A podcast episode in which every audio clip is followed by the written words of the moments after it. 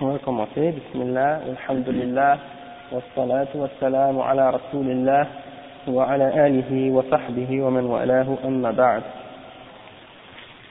Donc aujourd'hui on est, on est rendu où le chef explique yani, c'est quoi, c'est quoi les signes qu'on aime Allah subhanahu wa ta'ala.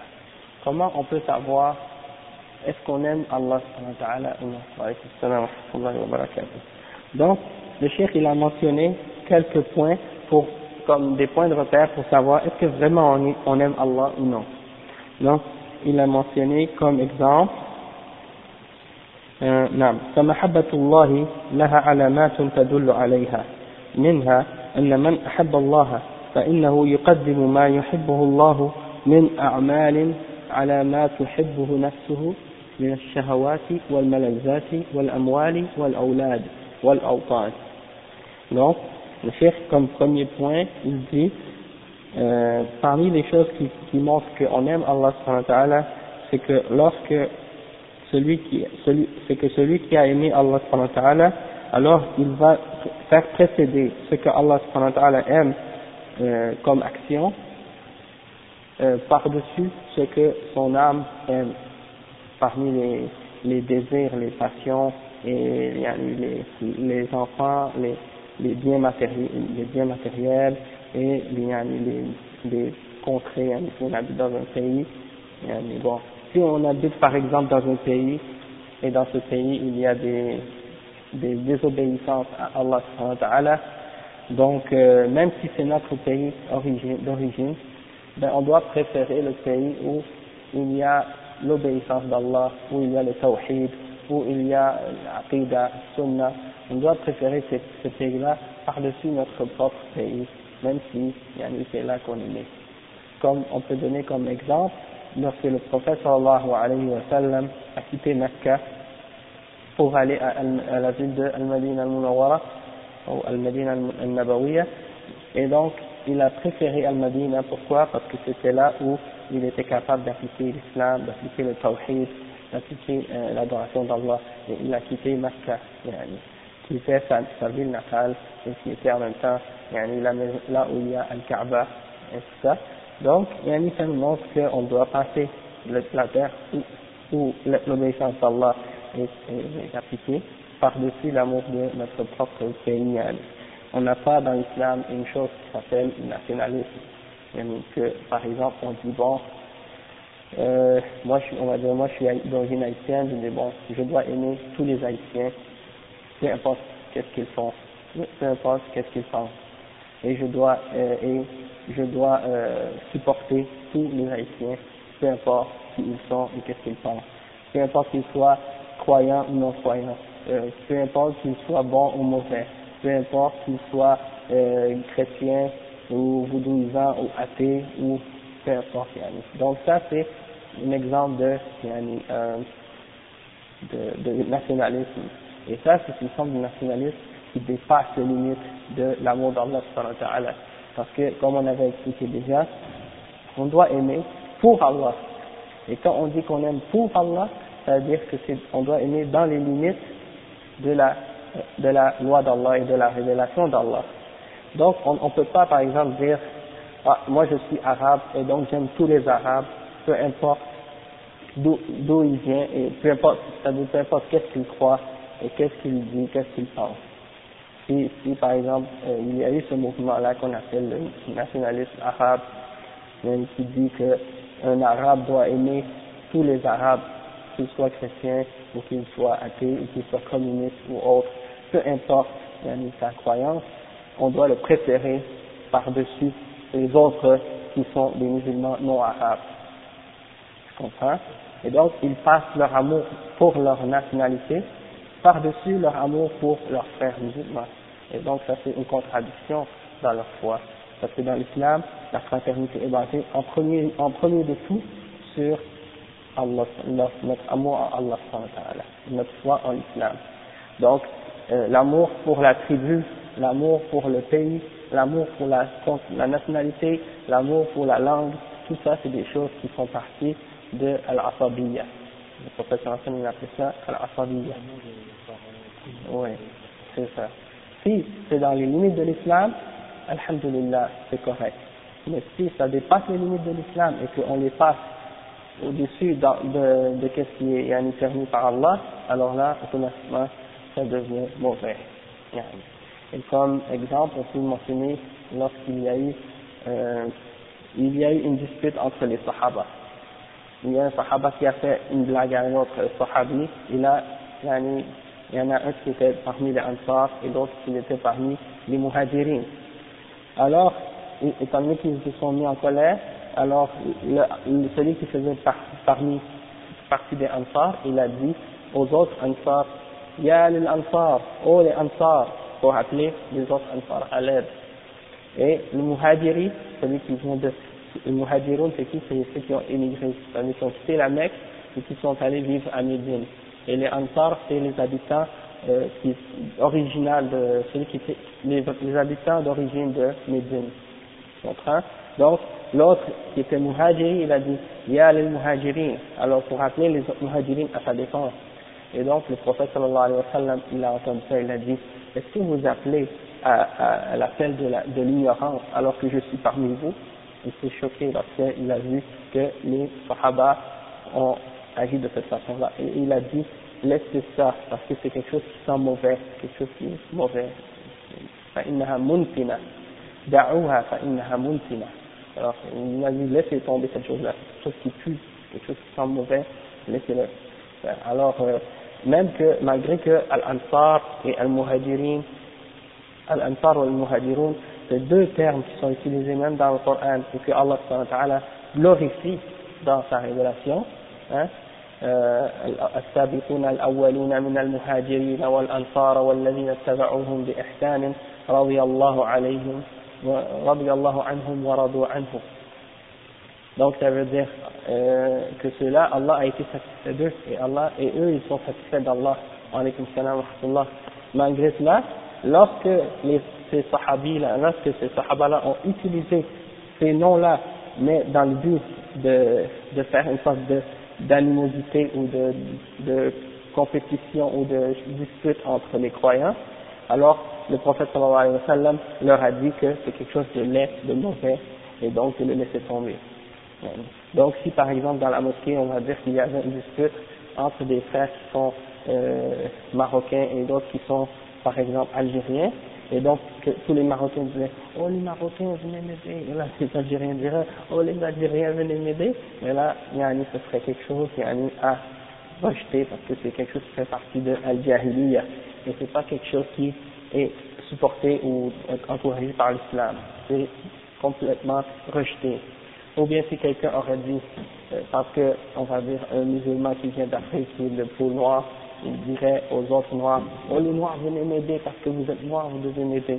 Et là les, les blancs diraient, oh les blancs venez m'aider parce que, toi ça c'est une forme de discrimination. Et tout ça, ça a été rejeté dans l'islam parce que Allah subhanahu il dit, inna indallahi. Le plus noble d'entre vous, c'est le plus pieux. Celui qui craint le plus Allah, c'est lui qui est le meilleur. Peu importe d'où il vient, peu importe comment il est. Hein? Et aussi, Allah subhanahu il dit dans le Coran, وَجَعَلْنَاكُمْ شُعُوبًا وَقَبَائِلَ لِتَعَارَفُوا Juste avant de dire ça, il a dit, on, on, a fait de vous des peuples, des nations, pour que vous vous connaissiez les uns les autres, pour vous, pour vous reconnaître entre vous, mais pas pour vous faire des différences de discrimination ou pour dire nous on est meilleurs que les autres ou eux sont, comprends Donc c'est ça. Il faut toujours mettre notre amour pour Allah par-dessus l'amour pour les choses autres, hein, entre nous et entre les autres musulmans. Et, et même si de nos jours c'est pas tellement respecté, ou même c'est pas tellement appliqué ces choses-là, mais il faut toujours rester conscient que ça, ça fait partie de l'islam. Et, et, donc la raison pour laquelle c'est appliqué, c'est parce qu'on néglige ces choses-là. Mais lorsqu'on s'en rappelle tout le temps et qu'on rappelle les autres aussi et qu'on on se l'enseigne entre nous, Inch'Allah, c'est là qu'on va être capable réellement de le mettre en pratique, Inch'Allah. Donc, lorsqu'on a mis tout, toutes ces choses-là par-dessus, euh, tout ce qu'on préfère, tout ce qu'on aime, de passion, de désir, de, de bien matériel, de bien matériel et d'enfants, tout ça, on a mis ça par, euh, en, en, après qu'est-ce que Allah aime, et là c'est un signe qu'on aime vraiment Allah Un autre exemple, simple. Par exemple, nous tous on aime le sommeil, on aime dormir. Mais lorsque par exemple c'est l'heure de la salat, alors on doit passer notre amour pour Allah par-devant notre amour pour le sommeil. Ça c'est un exemple qui est très euh, facile à comprendre, Inch'Allah. Wa alaykum salam, amin. Ça va, alhamdulillah. ومنها أن من أحب الله تعالى فإنه يتبع رسوله صلى الله عليه وسلم فيما جاء به فيفعل ما أمر فيفعل ما أمر به ويترك ما نهى عنه. وقال تعالى قل إن كنتم تحبون الله فاتبعوني يحببكم الله ويغفر لكم ذنوبكم والله غفور رحيم. قل أطيعوا الله والرسول فإن تولوا فإن الله لا يحب الكافرين قال بعض السلف ادعى, ادعى قوم محبة الله فأنزل الله تعالى آية المحبة. قل إن كنتم تحبون الله فاتبعوني يحببكم الله. ففي الآية بيان دليل محبة الله وثمرتها وفائدتها فدليلها وعلامتها اتباع الرسول صلى الله عليه وسلم وفائدتها وثمرتها نيل محبة الله للعبد ومغفرته لذنوبه. Qu'est-ce que ça signifie? Qu'est-ce que je de lire? Ça signifie que celui qui a aimé Allah alors il suit son messager dans ce que le messager a apporté, dans ce qu'il est venu avec. Et il fait ce que Allah euh, il fait ce que le messager a ordonné et il laisse ce que le messager a interdit. Comme Allah mentionne dans le verset dans le Coran, surat Al Imran, euh, le verset 31-32, dit, si vous aimez vraiment Allah, alors suivez-moi, yani suivez-moi, c'est-à-dire Muhammad sallallahu alayhi wa sallam, le prophète. Et après il dit, Allah, Allah va vous aimer, et il va vous pardonner vos péchés. Wallahu rahim. Et Allah est le grand pardonneur et le miséricordieux. قل أطيعوا الله والرسول فإن تولوا فإن الله لا يحب الكافرين dites dit obéissez à Allah et aux messagers et si ils se détournent alors Allah subhanahu wa ta'ala sachez que Allah certes n'aime pas les gens qui sont mécréants لا يحب الكافرين euh, donc c'est une explication claire que premièrement l'obéissance d'Allah l'obéissance d'Allah, c'est obligatoire d'obéir à Allah et de suivre le messager. Et c'est une preuve qu'on aime Allah. Lorsqu'on suit le messager d'Allah, c'est une preuve qu'on aime vraiment Allah. Donc si quelqu'un, par exemple, prétend aimer Allah, sans suivre la sunna du prophète sallallahu alayhi wa alors il a menti dans sa prétention qu'il aime le prophète sallallahu alayhi wa. Et c'est pour ça qu'Allah dit Qul Allah wa rasul. Donc, il y en a par exemple parmi euh, des gens égarés maintenant de nos jours qui disent nous on veut seulement suivre le Coran. Et on va seulement se baser sur ce qui est dans le Coran. Pourquoi? Parce que selon eux, ils croient que la sunna elle pas, elle n'a pas été préservée comme il faut. Et donc ils ont des doutes dans la sunna. Et donc ils se basent uniquement sur ce qui est dans le Coran. Et ils disent nous on ne veut pas suivre le prophète sallallahu alayhi wa sallam. Sauf que Allah a clairement dit dans le Coran d'obéir à Allah et d'obéir à son messager. Donc on ne peut pas seulement dire on va juste obéir qu'est-ce qui est dans le Coran seulement et on va laisser tomber les hadiths ou la sunna. Et la preuve de que quelqu'un ne peut pas adorer Allah sans adorer le prophète, euh, pardon je m'excuse, je, je recommence. La preuve qu'on ne peut pas adorer Allah sans suivre l'exemple du prophète sallallahu alayhi wa sallam, c'est que le Coran est seulement venu, avec les règles fondamentales, les règles de base générales, sans rentrer dans les détails de chaque règle. Et c'était du devoir du prophète sallallahu alayhi wa sallam d'expliquer aux musulmans les détails et comment les appliquer. C'est pour ça que Allah subhanahu wa ta'ala il dit وَنَزَّلْنَا إِلَيْكَ الذِّكْرَ لِتُبَيِّنَ لِلنَّاسِ مَا نُزِّلَ إِلَيْهِمْ Et on a fait descendre sur toi le zikr. Et le zikr, c'est Al-Qur'an et Al-Sunnah. Donc on a fait descendre sur toi le zikr pour que tu sois, pour que tu puisses expliquer aux croyants ce qui leur a été révélé. Donc, on voit que ce n'était pas seulement euh, le devoir du prophète sallam de transmettre le Coran, mais aussi d'expliquer le Coran dans ses actions, dans ses paroles aussi. Hein? Et Allah subhanahu wa ta'ala dit dans le Coran Inna, inna nahnu nazzalna wa inna lahu. Nous avons certes fait descendre le zikr et nous, nous sommes certes ceux qui allons le préserver. Donc Allah subhanahu wa ta'ala a garanti qu'il allait préserver al-zikr. Et comme on a expliqué, al-zikr comprend al-Qur'an et la sunna aussi. Et le Coran, on sait qu'il a été préservé, et la sunna authentique aussi, elle a été préservée. Depuis les premiers siècles, même depuis le temps du prophète sallallahu alayhi wa les, les sahaba ont commencé à écrire les hadiths. Au début de l'islam, le prophète sallallahu alayhi wa avait interdit aux sahaba d'écrire les hadiths parce qu'il ne voulait, il voulait pas que les gens qui étaient nouveaux dans l'islam se mélangent entre les, ses paroles à lui et les paroles d'Allah. Donc, au tout début, le prophète sallallahu alayhi wa leur a interdit d'écrire ses paroles. Mais, par la suite, le prophète sallallahu alayhi wa a assigné certains de ses compagnons, comme euh, Abu Huraira et Amr euh, Amr ibn al-As, pour écrire ses paroles. Et plusieurs d'autres parmi les sahaba donc, avaient écrit euh, les paroles du prophète sallallahu alayhi wa. Par la suite aussi, ça s'est euh, continué, cette tradition-là. Et les sahaba, entre eux, quand ils se parlaient, des fois, ils disaient, euh, tu dois faire euh, telle, telle chose de cette façon. Et là, il, se disait par exemple, est-ce que tu as une preuve du prophète sallallahu alayhi wa sur ce que tu dis? Et là, il disait, oui, j'ai entendu le prophète sallallahu alayhi wa dire qu'il faut faire telle, telle, telle chose. Ou bien, oui, j'étais avec le prophète sallallahu alayhi wa sallam et il a fait telle, telle chose devant moi. Alors, tout ça, c'est des exemples comment entre eux, les sahaba, ils se transmettaient les hadiths.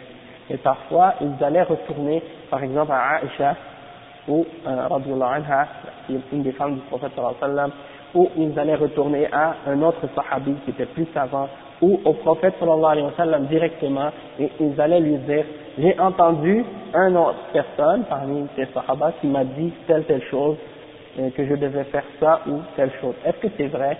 Et là, le prophète sallallahu alayhi wa sallam, soit il confirmait, ou soit il niait cette chose-là. Et aussi, même après la mort du prophète sallallahu alayhi wa sallam, cette chose-là est continuée aussi parmi les sahaba. Les sahaba continuaient toujours à chercher, à, se référer toujours aux paroles du prophète sallallahu alayhi wa sallam, quand ils n'avaient pas trouvé de référence dans le Coran.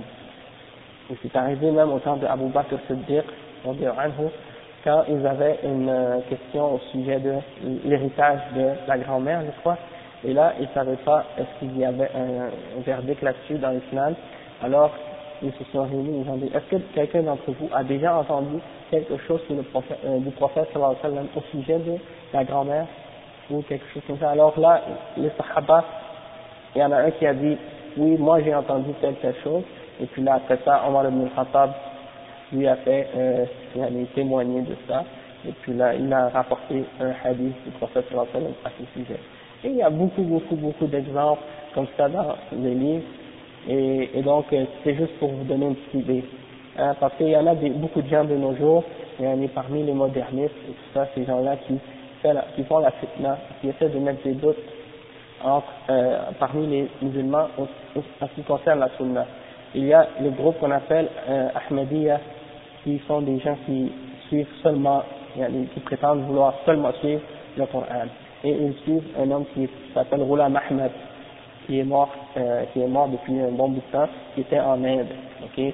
Et lui, il était, Ghulam Ahmed, il était euh, au service du gouvernement anglais durant la colonisation. Ahmadiyya, ouais. Ces gens-là, c'est, non, non. Ces gens-là, ils ont une grosse mosquée ici au Canada. Je pense une des plus grosses mosquées. Hein, euh, ils ont, beaucoup d'argent, ils ont un bon financement. En tout cas, c'est vraiment, c'est des gens, tous les savants de l'islam dans le monde entier sont tous d'accord pour dire que ces gens-là sont pas des musulmans. Parce que ils disent qu'après le prophète Mohammed sallallahu alayhi wa il y a eu un nouveau prophète qui était Ghulam Ahmed justement. Et Ghulam Ahmed, justement, euh, c'est un homme qui avait prétendu justement être un prophète après le prophète Mohammed. En premier, il a prétendu être le deuxième, euh, la deuxième venue de Jésus. Il a prétendu être Jésus qui était revenu. Et yani, par la suite, il a prétendu même être le prophète. Et quand, il, quand on, on, on, leur dit que, par exemple, il y a un hadith, dans, il y a un verset dans le Coran qui dit que le prophète Mohammed est le dernier des, des prophètes, eh bien, eux, ils prennent ça et ils essaient d'interpréter ça comme étant un, un autre mot. Parce que Allah dit dans le Coran, كان محمد أبا أحد أحد من رجالكم ولكن رسول الله وخاتم النبيين eux ils changent le mot ils disent au lieu de dire khatam al-nabiyyin ils disent khatim al-nabiyyin. C'est-à-dire le sceau des prophètes comme avec un un ou une bague. Une bague mais pas euh, khatim c'est-à-dire le dernier celui qui vient terminer la, la prophétie la prophétie. Mais ça yani c'est rejeté même dans la langue arabe et aussi dans les, les tafsirs qui ont été rapportés par les savants de l'islam à ce sujet-là. Euh, donc, quiconque dit qu'après le prophète Mohammed sallam, il y a un autre prophète, alors il a yani, contredit euh, le Coran, et même ça a été rapporté dans plusieurs hadiths que le prophète sallam a dit, je suis le dernier des prophètes, et après moi il n'y en aura jamais aucun. C'est la même chose pour euh, euh, la secte là des États-Unis, du National Islam, comme il s'appelle, Louis Farrakhan et les autres qui prétendent que euh, Elijah Muhammad était un prophète envoyé par Dieu au noir en les autres aussi sont considérés comme en dehors de l'islam. Et puis, euh, qu'est-ce que je voulais dire aussi? Louis Farrakhan. Louis Farrakhan. Non. Euh, oui, on les voit. Ouais, ouais, on les voit dans les sorties de métro, ils vendent un journal. Et puis, ouais, Mohamed Speak. Vous pouvez voir même à la dernière page de leur, euh, ils, ils, disent à la dernière page, we believe that Prophet Muhammad uh, was God and was uh, came down in the, uh, we believe that Allah came in the person of Prophet Muhammad uh, in Detroit, Michigan. Quelque chose comme ça. Ils croient que Dieu est venu dans la personne d'un homme qui s'appelle Prophet Muhammad et il croit que cet homme-là était l'incarnation de Dieu, et que cet homme-là a enseigné à Elijah Muhammad les enseignements de l'islam, et, et, que donc à cause de ça il est devenu le messager, euh, le prophète pour les Noirs en Amérique.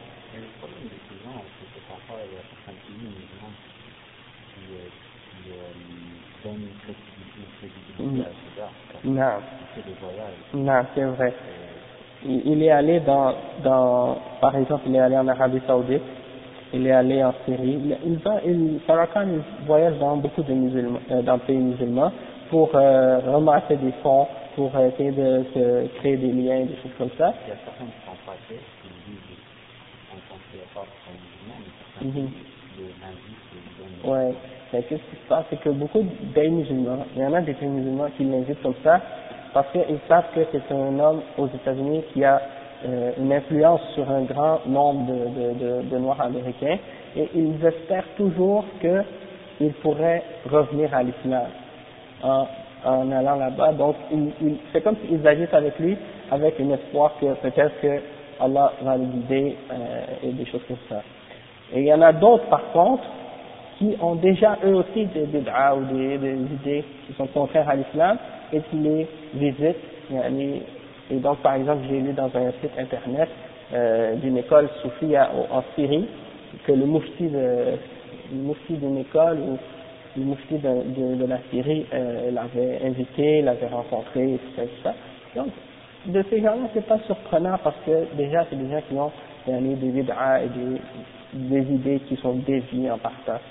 Sauf que, aussi, une autre chose que j'avais oublié de mentionner, c'est que peut-être que parmi ces musulmans-là qui les invitent, qui ignorent la réalité de ces enseignements, comprends Ils ne savent pas vraiment qu'est-ce que cet homme-là enseigne aux gens. Alors à cause de ça, ils se, sont, ils se font trompé par lui, parce qu'elle est très rusée. Il sait comment utiliser euh, les sentiments des musulmans pour se sentir rapproché à eux, etc., etc., et puis pour leur faire croire qu'il est musulman. Mais c'est de l'hypocrisie, parce que lui-même, il considère que il est au-dessus de, des autres musulmans, et que lui, il connaît mieux l'islam que tout le reste de la Ummah. Et si tu rencontres certains d'entre eux, et tu leur dis que tu es un musulman sunni, que tu suis la sunna et tout, tu vas voir comment ils vont discuter. Ils ont, vraiment, ils sont des gens euh, déviés totalement.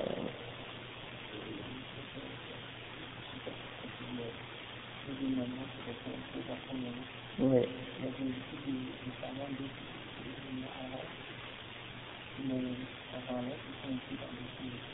Ouais.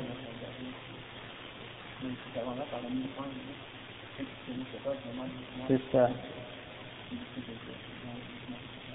Ouais, ouais. oui, souvent, même parmi, même si tu discutes avec certains d'entre eux, tu leur parles, et eux, ils disent, ah, même vos savants, là, dans, dans vos pays, il y en a qui ont parlé, et qui ont dit que oui, qu'est-ce qu'on fait, c'est correct, et qu'on est musulman.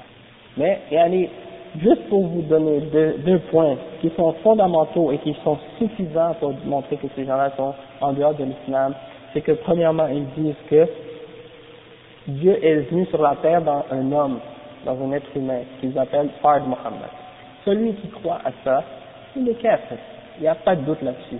Et pourquoi nous on dit que les, les chrétiens sont des mouchriquins ou des kuffars quand ils disent que Isa c'est Allah hein لقد كفر الذين قالوا إن الله هو المسيح ابن مريم Allah il dit ça dans le Coran donc moi je leur ai dit ça une fois je leur ai dit comment ça se fait que vous vous lisez le Coran et que c'est écrit dans le Coran que celui qui dit que Jésus est Allah il est kafir et vous vous dites que Pard Mohammed est Allah c'est quoi la différence? Et là il essaie de dire oui oui il y a une différence il y a une différence mais en fait il n'y a pas de différence donc ils essaient d'argumenter, mais les arguments dans le faux. Et même que le pire, c'est qu'ils ont écrit des livres pour discuter avec les chrétiens, pour les convaincre que Jésus c'est pas le fils de Dieu ou Dieu. Et eux-mêmes, ils disent que euh, Fard Mohammed c'est Dieu. C'est complètement absurde. Et ils disent que, en fait, même parmi eux, il y en a qui s'appellent Allah entre eux. Parce qu'il y a un groupe d'entre eux qui s'appelle Five Percenters. C'est-à-dire les cinq, qui sont seulement 5% de, ils se croient comme étant les 5% de la nation de l'islam. Et cela c'est encore plus égaré. Pour eux, tout est, ils, croient que yani, euh, ils sont tous Allah. Ils sont tous des incarnations d'Allah. Et donc, entre eux, quand ils se parlent, ils se disent Peace God, hein, ça s'appelle Dieu entre eux. Hein, Allah, et ça Hmm. Arm, head. Oui, ils traduisent le nom d'Allah en anglais euh, comme ils disent que ça veut dire arm, leg, leg, arm, head. Et ça fait comme euh, bras, jambe, jambe, bras, tête. Ça fait aucun, aucun sens. Premièrement, c'est même pas un mot anglais. Et deuxièmement, ça fait aucun sens. Qu'est-ce que ça peut euh, signifier?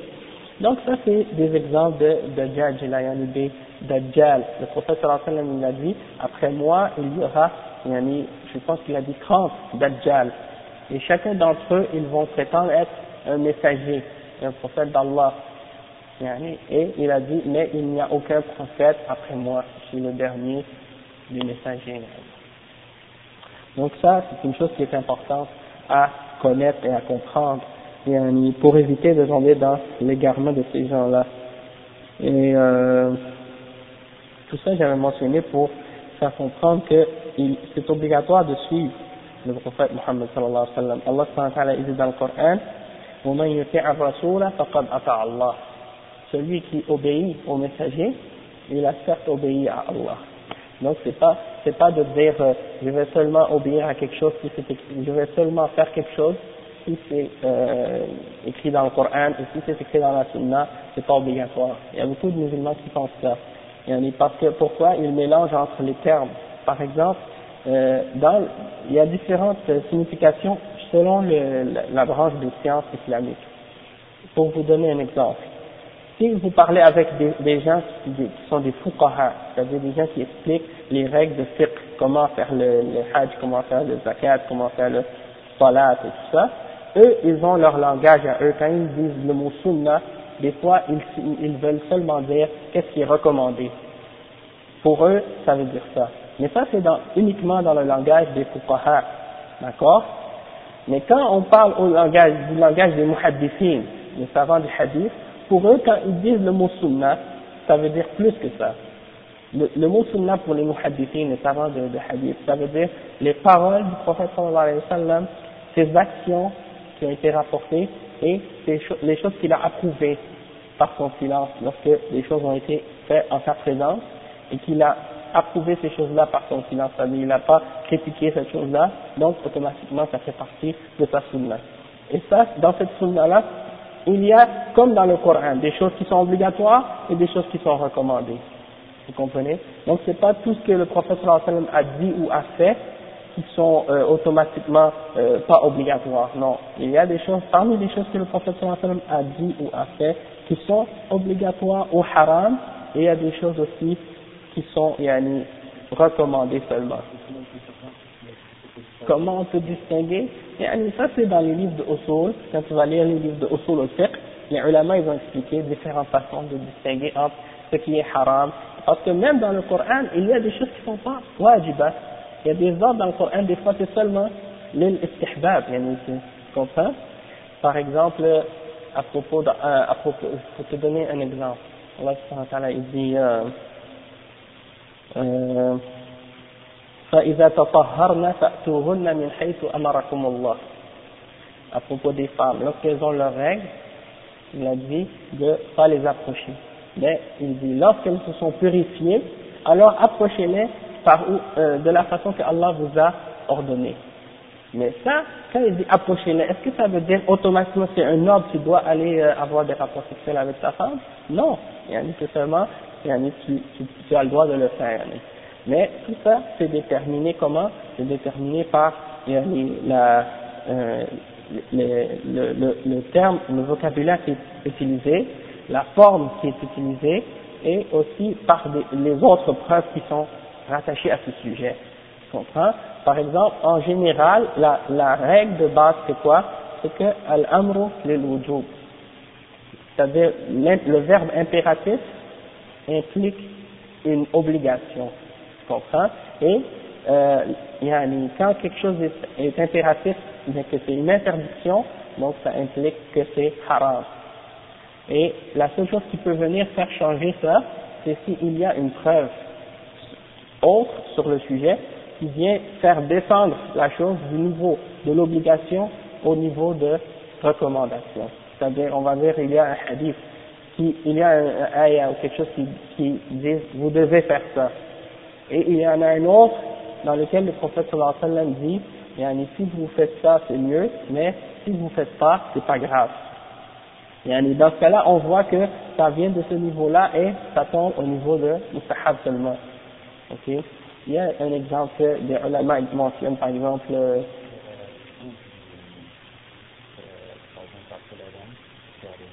oui, il y a des exemples comme ça. Euh, dans les deux rakats, qui veulent le faire, si vous voulez le faire, vous le faites, sinon vous le faites pas. Euh, il y a l'exemple. عنه فاجتنبوه وما أمرتكم به فأتوا منه ما استطعتم le prophète a dit, ce que, vous ai, ce que je vous ai interdit, alors écartez-vous ça, laissez-le tomber. Et ce que je vous ai ordonné, alors faites-en ce que vous en êtes capable. ça, c'est un autre hadith du prophète qui est authentique, qui explique qu'on doit le suivre. Mais on aura d'autres occasions de rentrer dans ce sujet-là plus en détail et même d'expliquer les, les, les, les, doutes de certaines personnes, de certaines personnes qui essaient de mettre des doutes dans la sunna pour, euh, pour éloigner les gens de la sunna. Et puis on va être capable de voir c'est quoi leur, euh, leur méthode leur méthode et de voir comment on peut répondre à ces euh, doutes là et comment on peut comprendre que cette méthode là elle est une méthode qui est contraire à la voie des, euh, des savants de l'islam. Ensuite, le cheikh dit parmi les salafs, c'est-à-dire parmi les premiers, les premiers prédécesseurs, les premiers les premiers musulmans, il y en a qui ont prétendu, euh, il y a un groupe de personnes qui avaient prétendu aimer Allah. Alors Allah a fait descendre sur eux le verset de l'amour, ayatul muhabba, et c'est lequel? C'est celui qu'on a mentionné. Donc Allah, quand, ces gens-là ont prétendu et ils ont dit nous on aime Allah, alors Allah a fait descendre ce verset-là. Ok? Si vous aimez, dites, dis au Muhammad, aux gens, si vous aimez vraiment Allah, alors obéissez-moi et Allah va vous aimer.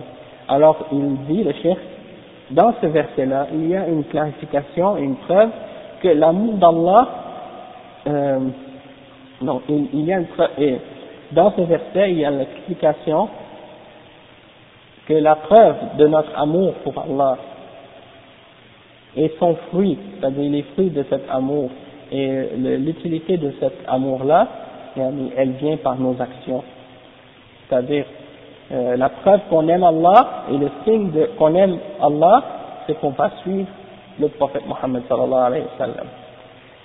Et, euh, le, le profit de cette euh, croyance-là et son fruit, c'est quoi? C'est que Allah va nous aimer.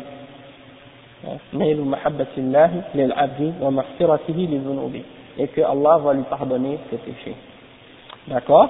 Donc, par exemple, si quelqu'un, par exemple, dit, moi j'aime le prophète Muhammad sallallahu alayhi wa mais, par exemple, il sait que le prophète sallallahu alayhi wa sallam, il a dit, il a dit, coupez les moustaches et laissez pousser les bas. D'accord Donc, ça c'est un ordre du prophète sallallahu alayhi wa sallam. L'ordre implique, un impératif implique l'obligation. D'accord Donc, ça c'est un hadith. Il y a d'autres hadiths. Par exemple, le prophète sallallahu alayhi wa sallam a dit, يعني قص اعفوا عن اللحى وقص الشوارب خالف المجوس il a dit laissez pousser vos barbes et coupez vos moustaches faites distinguez-vous des majus et Al-Majus, c'est un peuple qui, qu'est-ce qu'ils font? Ils laissent pousser leurs moustaches et ils coupent, ils rasent leurs barbe. Donc, le prophète nous a incité de faire le contraire. Hein? Et aujourd'hui, vous allez voir beaucoup de gens, subhanallah, parmi les musulmans, ils font exactement ça. Ils se rasent la barbe et ils se laissent pousser une grosse moustache. Subhanallah, parmi les dirigeants même, vous allez voir ça. Même on peut penser à l'autre qui s'appelle, euh, comment s'appelle celui qui est tombé. Oui, il y a Amr Khalid, qui est populaire en ce moment, qui a une grosse moustache et une petite barbe. C'est un, c'est un Égyptien qui fait des cours sur les satellites, les télévisions satellites. C'est pas un savant de l'islam, sauf que c'est une personne qui parle de, de l'islam comme ça. Et puis, il a gagné une grande popularité parmi les masses parce qu'il parle dans la langue arabe dialectale, la langue de la, rue. Alors, étant donné que ça fait plaisir à beaucoup de monde quand, quand ils fassent ça, hein, surtout les Égyptiens, ils ont un accent spécial parmi les Arabes, alors ça les fait rire et puis ça, ça les anime, ils aiment ça. Après. D'accord? Donc, euh, moi j'aime pas tellement Amr Khalid pour dire la vérité, et c'est pour ça, moi je dis toujours aux musulmans, écoutez les ulama, les savants de l'islam. Si vous êtes capable de comprendre la langue arabe, écoutez les savants laissez tomber ces gens-là. Parce que ces gens-là, ils ne peuvent rien vous rajouter de ce que les savants enseignent. Et eux-mêmes, ils ont besoin d'apprendre l'islam avant de parler. Celui qui a une connaissance des savants, il le transmet, alhamdulillah. Mais la façon qu'on peut distinguer les gens qui sont euh, sur la sunna et les gens qui ne sont pas sur la sunna, c'est la première chose à regarder, est-ce qu'ils donnent une importance à la croyance islamique, le tawhid, le manhaj, c'est-à-dire de suivre le prophète sallam, de s'éloigner des innovations et des bid'ah, et, et, de toutes choses qui sont contraires à la sunna.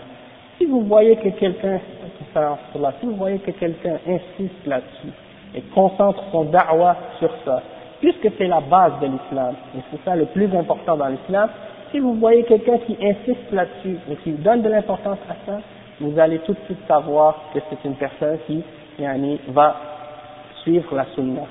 Et si vous voyez quelqu'un, il fait juste parler des heures et des heures sans jamais parler de quoi que ce soit qui a rapport avec la aqidah, sans jamais mentionner quoi que ce soit en ce qui concerne les, déviations ou les bid'ah de, certaines personnes et qui clarifie pas ça aux musulmans alors qu'il a la, la, possibilité et la capacité de le faire et l'opportunité de le faire, alors on voit que c'est pas quelqu'un qui insiste beaucoup sur l'importance de suivre le prophète mais de suivre sa sunna. D'accord? Donc c'est juste un petit, un petit rappel dans le but de nous faire comprendre un petit peu comment on est capable de savoir, de distinguer de qui on doit prendre notre religion. Parce que Muhammad ibn Sirin, un parmi les tabi'in, c'est ceux qui ont étudié avec les Sahaba, après la mort du prophète sallallahu Ibn Sirin, c'était un des grands, parmi les grands savants, parmi les élèves des euh, Sahaba. Il disait, Inna haza al-ilm din, falyanzur ayyukum min ayna ta'khuduna dinakum. Hein? Il a dit, ce ilm qu'on étudie, cette science qu'on étudie, c'est la religion. Alors, prenez garde de qui vous prenez votre religion. Hein? Prenez garde de qui vous prenez votre religion. On ne doit pas prendre notre religion de n'importe qui. On doit uniquement prendre notre religion de ceux qui l'appliquent et de ceux à qui on fait confiance dans cette religion-là. C'est-à-dire, on voit de lui qu'il fait un effort, il essaie de connaître Allah, et il craint Allah et tout ça. Euh, bien sûr, ici au Canada, c'est sûr qu'on est limité, il n'y a, pas, vraiment, il n'y a pas de savants de l'islam. Donc, chacun, il fait son effort selon sa capacité. Soit par les livres, soit par les cassettes des savants de l'islam, et des choses comme ça, dans la mosquée, avec les, imams, avec les frères qui ont un peu d'ilm, essayer de s'avancer dans la science. Et tout ça, c'est toujours selon la capacité.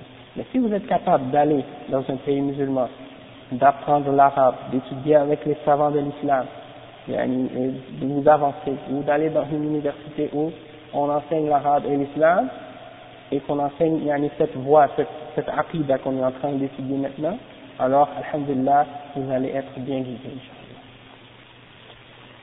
Donc, on a vu l'importance et le signe de quelqu'un qui aime Allah, c'est ça.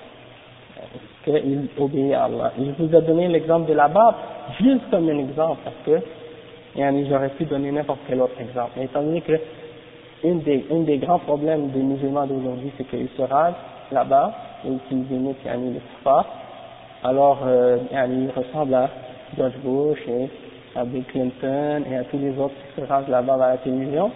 Donc, j'ai voulu mentionner ça pour nous faire comprendre que nous, on doit détester ça, cette manvar, cette apparence-là, euh, et puis on doit essayer d'aimer les prophètes et d'aimer les sahaba qui avaient tous la plupart qui se laissaient pousser leur barbe. Bien entendu, celui qui sa, sa barbe ne pousse pas du tout, c'est pas sa faute. c'est ça. Celui-là, c'est pas sa faute, c'est Allah qui lui a pas de barbe, qui lui a destiné qu'il n'a pas de barbe. Donc lui, là, l'homme, là, l'homme, inshallah. Mais celui qui est capable de la laisser, il doit la laisser. Par obéissance pour le prophète sallallahu alayhi wa sallam. pour Allah. Bien entendu. Euh, après, le cheikh il dit ومن علامات صدق محبة العبد لله وما ذكره الله بقوله يا أيها الذين آمنوا من يرتد منكم عن دينه فسوف يأتي الله بقوم يحبهم ويحبونه أذلة على المؤمنين أعزة على الكافرين يجاهدون في سبيل الله ولا يخافون لومة لائم المائدة Ça c'est dans Surat Al-Ma'idah, le verset 54. Allah subhanahu euh, il, il explique dans ce verset les signes de la sincérité dans l'amour euh, de, du serviteur pour Allah subhanahu wa ta'ala. Il dit, oh, vous qui avez cru, celui d'entre vous qui quitte euh, sa religion, celui qui, sort de sa religion, yani qui quitte l'islam, alors Allah, sachez que Allah, qu'est-ce qu'il va faire? Il va faire venir un autre peuple qui l'aime et que lui, yani, que lui aime et qui l'aime. Un peuple qui aime Allah et que Allah aime. C'est-à-dire, Allah veut dire en réalité, si vous voulez quitter l'islam, si vous voulez sortir de la foi en Allah et suivre vos passions et vos désirs et tomber dans le kufr et le shirk et toutes les autres formes d'égarement, alors faites-le moi. Allah il veut dire, yani, j'ai pas besoin de, de, de, de, vous. Allah il dit, si vous vous partez, il va avoir d'autres que vous qui vont venir et qui vont m'obéir et qui vont m'adorer. Et Allah il, il mentionne leurs caractéristiques et leurs descriptions de ces gens-là qu'il va faire venir. Et voici comment il le décrit. Et ce peuple-là, Allah les, ils aiment Allah et Allah les aime. Hein? Et pourquoi Allah les aime et pourquoi, pourquoi Allah les aime? Voici pourquoi il, il donne les descriptions. Ils sont humbles, humbles devant les croyants. Et ils sont puissants et fiers devant les non-croyants. يجاهدون في سبيل الله combattent dans le chemin d'Allah ولا يخافون لومة لائم et ils ne craignent pas le blâme d'aucun blâmeur ils ne craignent le blâme dans ça dans la religion d'Allah ils ne craignent le blâme de personne dans la religion d'Allah et le chef il dit فذكر في هذه الآية الكريمة لمحبة الله أربع علامات العلامة الأولى أن المحبين لله يكونون أذلة على المؤمنين بمعنى أنهم يشفقون عليهم ويرحمونهم ويعطفون عليهم وقال عطاء رحمه الله يكونون للمؤمنين كالوالد لولده Le premier signe, il y a quatre signes dans ces versets-là qui sont mentionnés, quatre signes qu'on aime Allah subhanahu wa ta'ala. Le premier, le cheikh il dit, le, premier signe, c'est que ceux qui aiment Allah subhanahu wa ta'ala, ils vont être humbles envers les croyants. C'est-à-dire que ils vont être affectueux envers eux et ils vont être miséricordieux ils vont être ils vont avoir, euh, ils vont être euh, doux envers les croyants. Et Atta, Atta qui était un des premiers parmi les salaf, les premiers musulmans, parmi, je pense, les tabi'in tabi'in, tabi'in, ceux qui ont étudié avec les sahaba, ils disaient, pour interpréter cette, partie du, du, verset, ils disent, ils sont, les croyants sont les uns envers les autres comme un père pour envers son fils.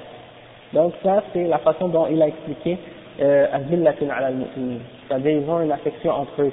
Ils sont comme un père pour son fils. Et le père pour son fils, c'est il y a une sorte d'affection entre le père pour son, son enfant. Euh, le deuxième signe, العلامة الثانية أنهم يكونون أعزة على الكافرين أي يظهرون لهم الغلظة والشدة والترفع عليهم ولا يظهرون لهم الخضوع والضعف le prophète, euh, le cheikh il dit, le deuxième signe, c'est qu'ils sont fiers et puissants envers les non-croyants, les non-musulmans, les kuffars. Et il leur montre une dureté et ils se montrent haut devant eux. Ils ne se rabaissent pas devant eux, ils ne s'humilient pas devant eux. Ils ne leur montrent pas une humilité euh, et ils ne leur montrent pas non plus une faiblesse. Ils sont fermes. Et en même temps, bien entendu, ils sont euh, quand même gentils, c'est-à-dire ils vont pas être euh, injustes envers eux, ou leur faire du mal, ou les insulter, ou des choses comme ça. Sauf qu'ils ne vont pas agir envers les non-musulmans de la même façon qu'ils agissent envers les croyants. Tu vois? Le croyant, il doit montrer de l'affection, de l'humilité envers son frère. Et quand le musulman est humble envers son frère, c'est pas parce qu'il s'humilie à son frère, c'est parce que il le fait pour Allah. Et donc cette humilité-là du, musulman pour le croyant, pour l'autre musulman, c'est pas une faiblesse qu'il démontre envers son frère. Parce que beaucoup de musulmans comme ça, ils pensent que ah non, il faut pas que je montre à mon frère musulman euh, que je suis trop doux, trop humble, parce qu'il va penser que je suis faible. Non, parce que ça c'est entre nous les croyants, on fait ça pour Allah. Et celui qui se qui s'humilie pour son frère, eh bien Allah l'élève. Hein? Mais celui qui se pense fier envers ses frères musulmans et qui s'élève devant ses frères musulmans, Allah le rabaisse. Et c'est pour ça qu'on doit comprendre l'unité, qu'est-ce que c'est dans l'islam envers les croyants, c'est pas la même chose. En ce qui concerne les kuffars, c'est le contraire. On doit être fier avec eux et fier d'être musulman et pour l'islam. Pas fierté personnelle parce que on est fort, on est beau ou quelque chose comme ça pour dire je suis meilleur que toi parce que j'ai plus d'argent ou des choses comme ça. C'est pas quelque chose de matériel ou qui a rapport avec euh, dunya comme, comme les kuffars eux sont envers les gens, les uns envers les autres. Quand un kafir a une belle voiture, il a de la richesse, une belle maison, il, il se lève la tête, il regarde les autres comme des gens inférieurs. Ça, c'est les kuffars, comment ils agissent envers les gens. Mais quand nous, on dit fier envers les non-musulmans, ça ne veut pas dire fier parce qu'on a des choses, on a des biens matériels ou choses comme ça. Non. Ça veut dire que même si tu es pauvre, même si tu n'as pas d'argent, tu gardes toujours ta fierté. Pourquoi? Parce que tu es musulman.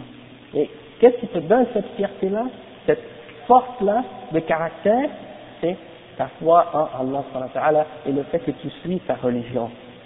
Donc, tu ne te sens pas humilié ou rabaissé devant les ennemis d'Allah, peu importe ton niveau. Et pour voir cet exemple, on peut voir l'exemple de Rib'i, je pense qu'il s'appelle Rib'i, son autre nom j'ai oublié, mais lorsqu'il est allé voir Rostom en Perse, c'est lorsque les musulmans ont conquéri la Perse, au tout début. Alors, euh, je pense que le, chef de l'armée c'était euh, Saad bin, euh, euh, Abi Waqqas. Hmm?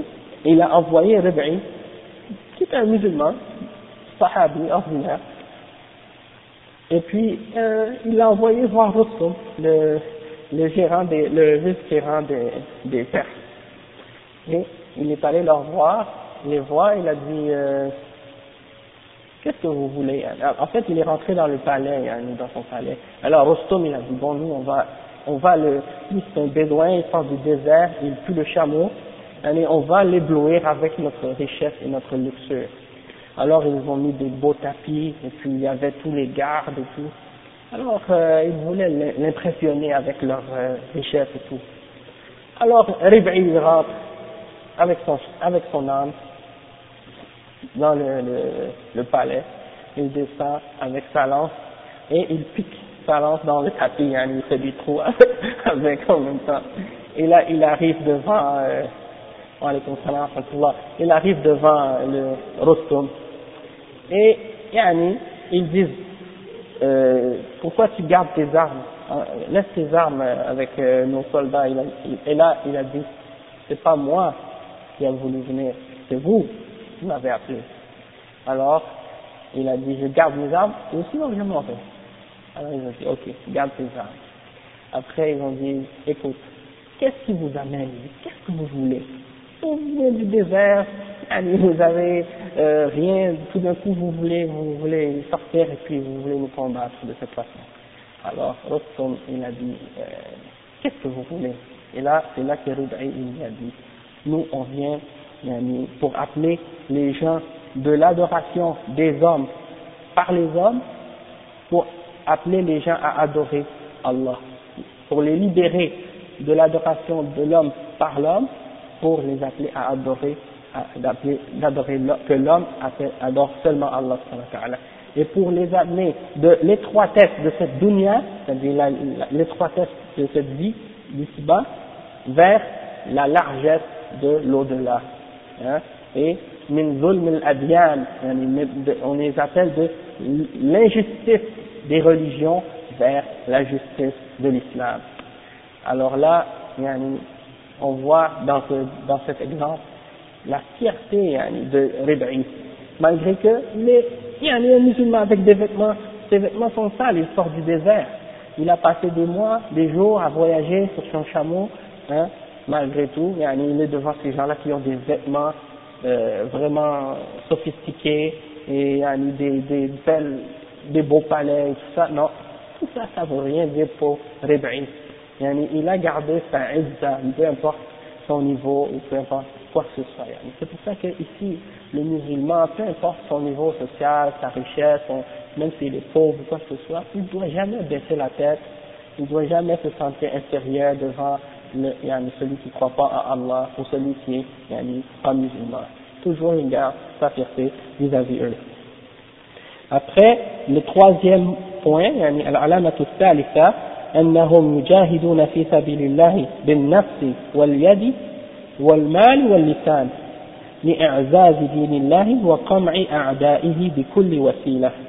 Le troisième signe que, que, que Allah décrit par rapport à ces croyants-là, c'est que ces gens-là, qu'est-ce qu'ils font Ils luttent dans le chemin d'Allah subhanahu wa ta'ala. Ils font le djihad dans le chemin d'Allah subhanahu wa ta'ala avec leurs mains, euh, avec leur personne, c'est-à-dire par eux-mêmes. Ils font le djihad avec leur corps, avec leurs mains et avec leur argent et avec leur langue. Et tout ça, c'est dans le but de quoi? C'est dans le but d'élever et de renforcer la religion d'Allah pour qu'elle garde son honneur et sa fierté, hein, et euh, pour aussi écraser les ennemis d'Allah par tous les moyens possibles. Le quatrième signe, signe que le Cheikh mentionne à propos de ce verset-là, c'est que, à propos des, des croyants qui sont décrits, le signe de, que c'est des gens qui aiment Allah, c'est que أنهم لا تأخذهم في في الله لومة لائم فلا يؤثر, فلا يؤثر فيهم ازدراء ازدراء الناس لهم ولومهم إياهم على ما يبذلون من أنفسهم وأموالهم لنصرة الحق لقناعتهم بصحة ما هم عليه وقوة إيمانهم ويقينهم بكل محب فكل محب يؤثر في فيه اللوم فيضاعفه عن مناصرة حبيبه فليس بمحب على الحقيقة. Donc, le cheikh, il explique et il dit, les vrais croyants, les gens-là qui aiment vraiment Allah ils n'ont aucun, euh, ils n'ont aucune peur de se faire blâmer, yani, dans ce qui a rapport avec, yani, la religion d'Allah. Ok? Peu importe qu'est-ce que les gens vont penser d'eux, s'ils obéissent à Allah, s'ils appliquent l'islam, yani, ça les dérange pas. Ça les dérange pas les critiques des gens. Hein? Donc, on va arrêter ici. سبحانك اللهم وبحمدك أشهد أن لا إله إلا أنت أستغفرك وأتوب إليك الله أكبر نعم Oui, oui. Après l'azan, Inch'Allah.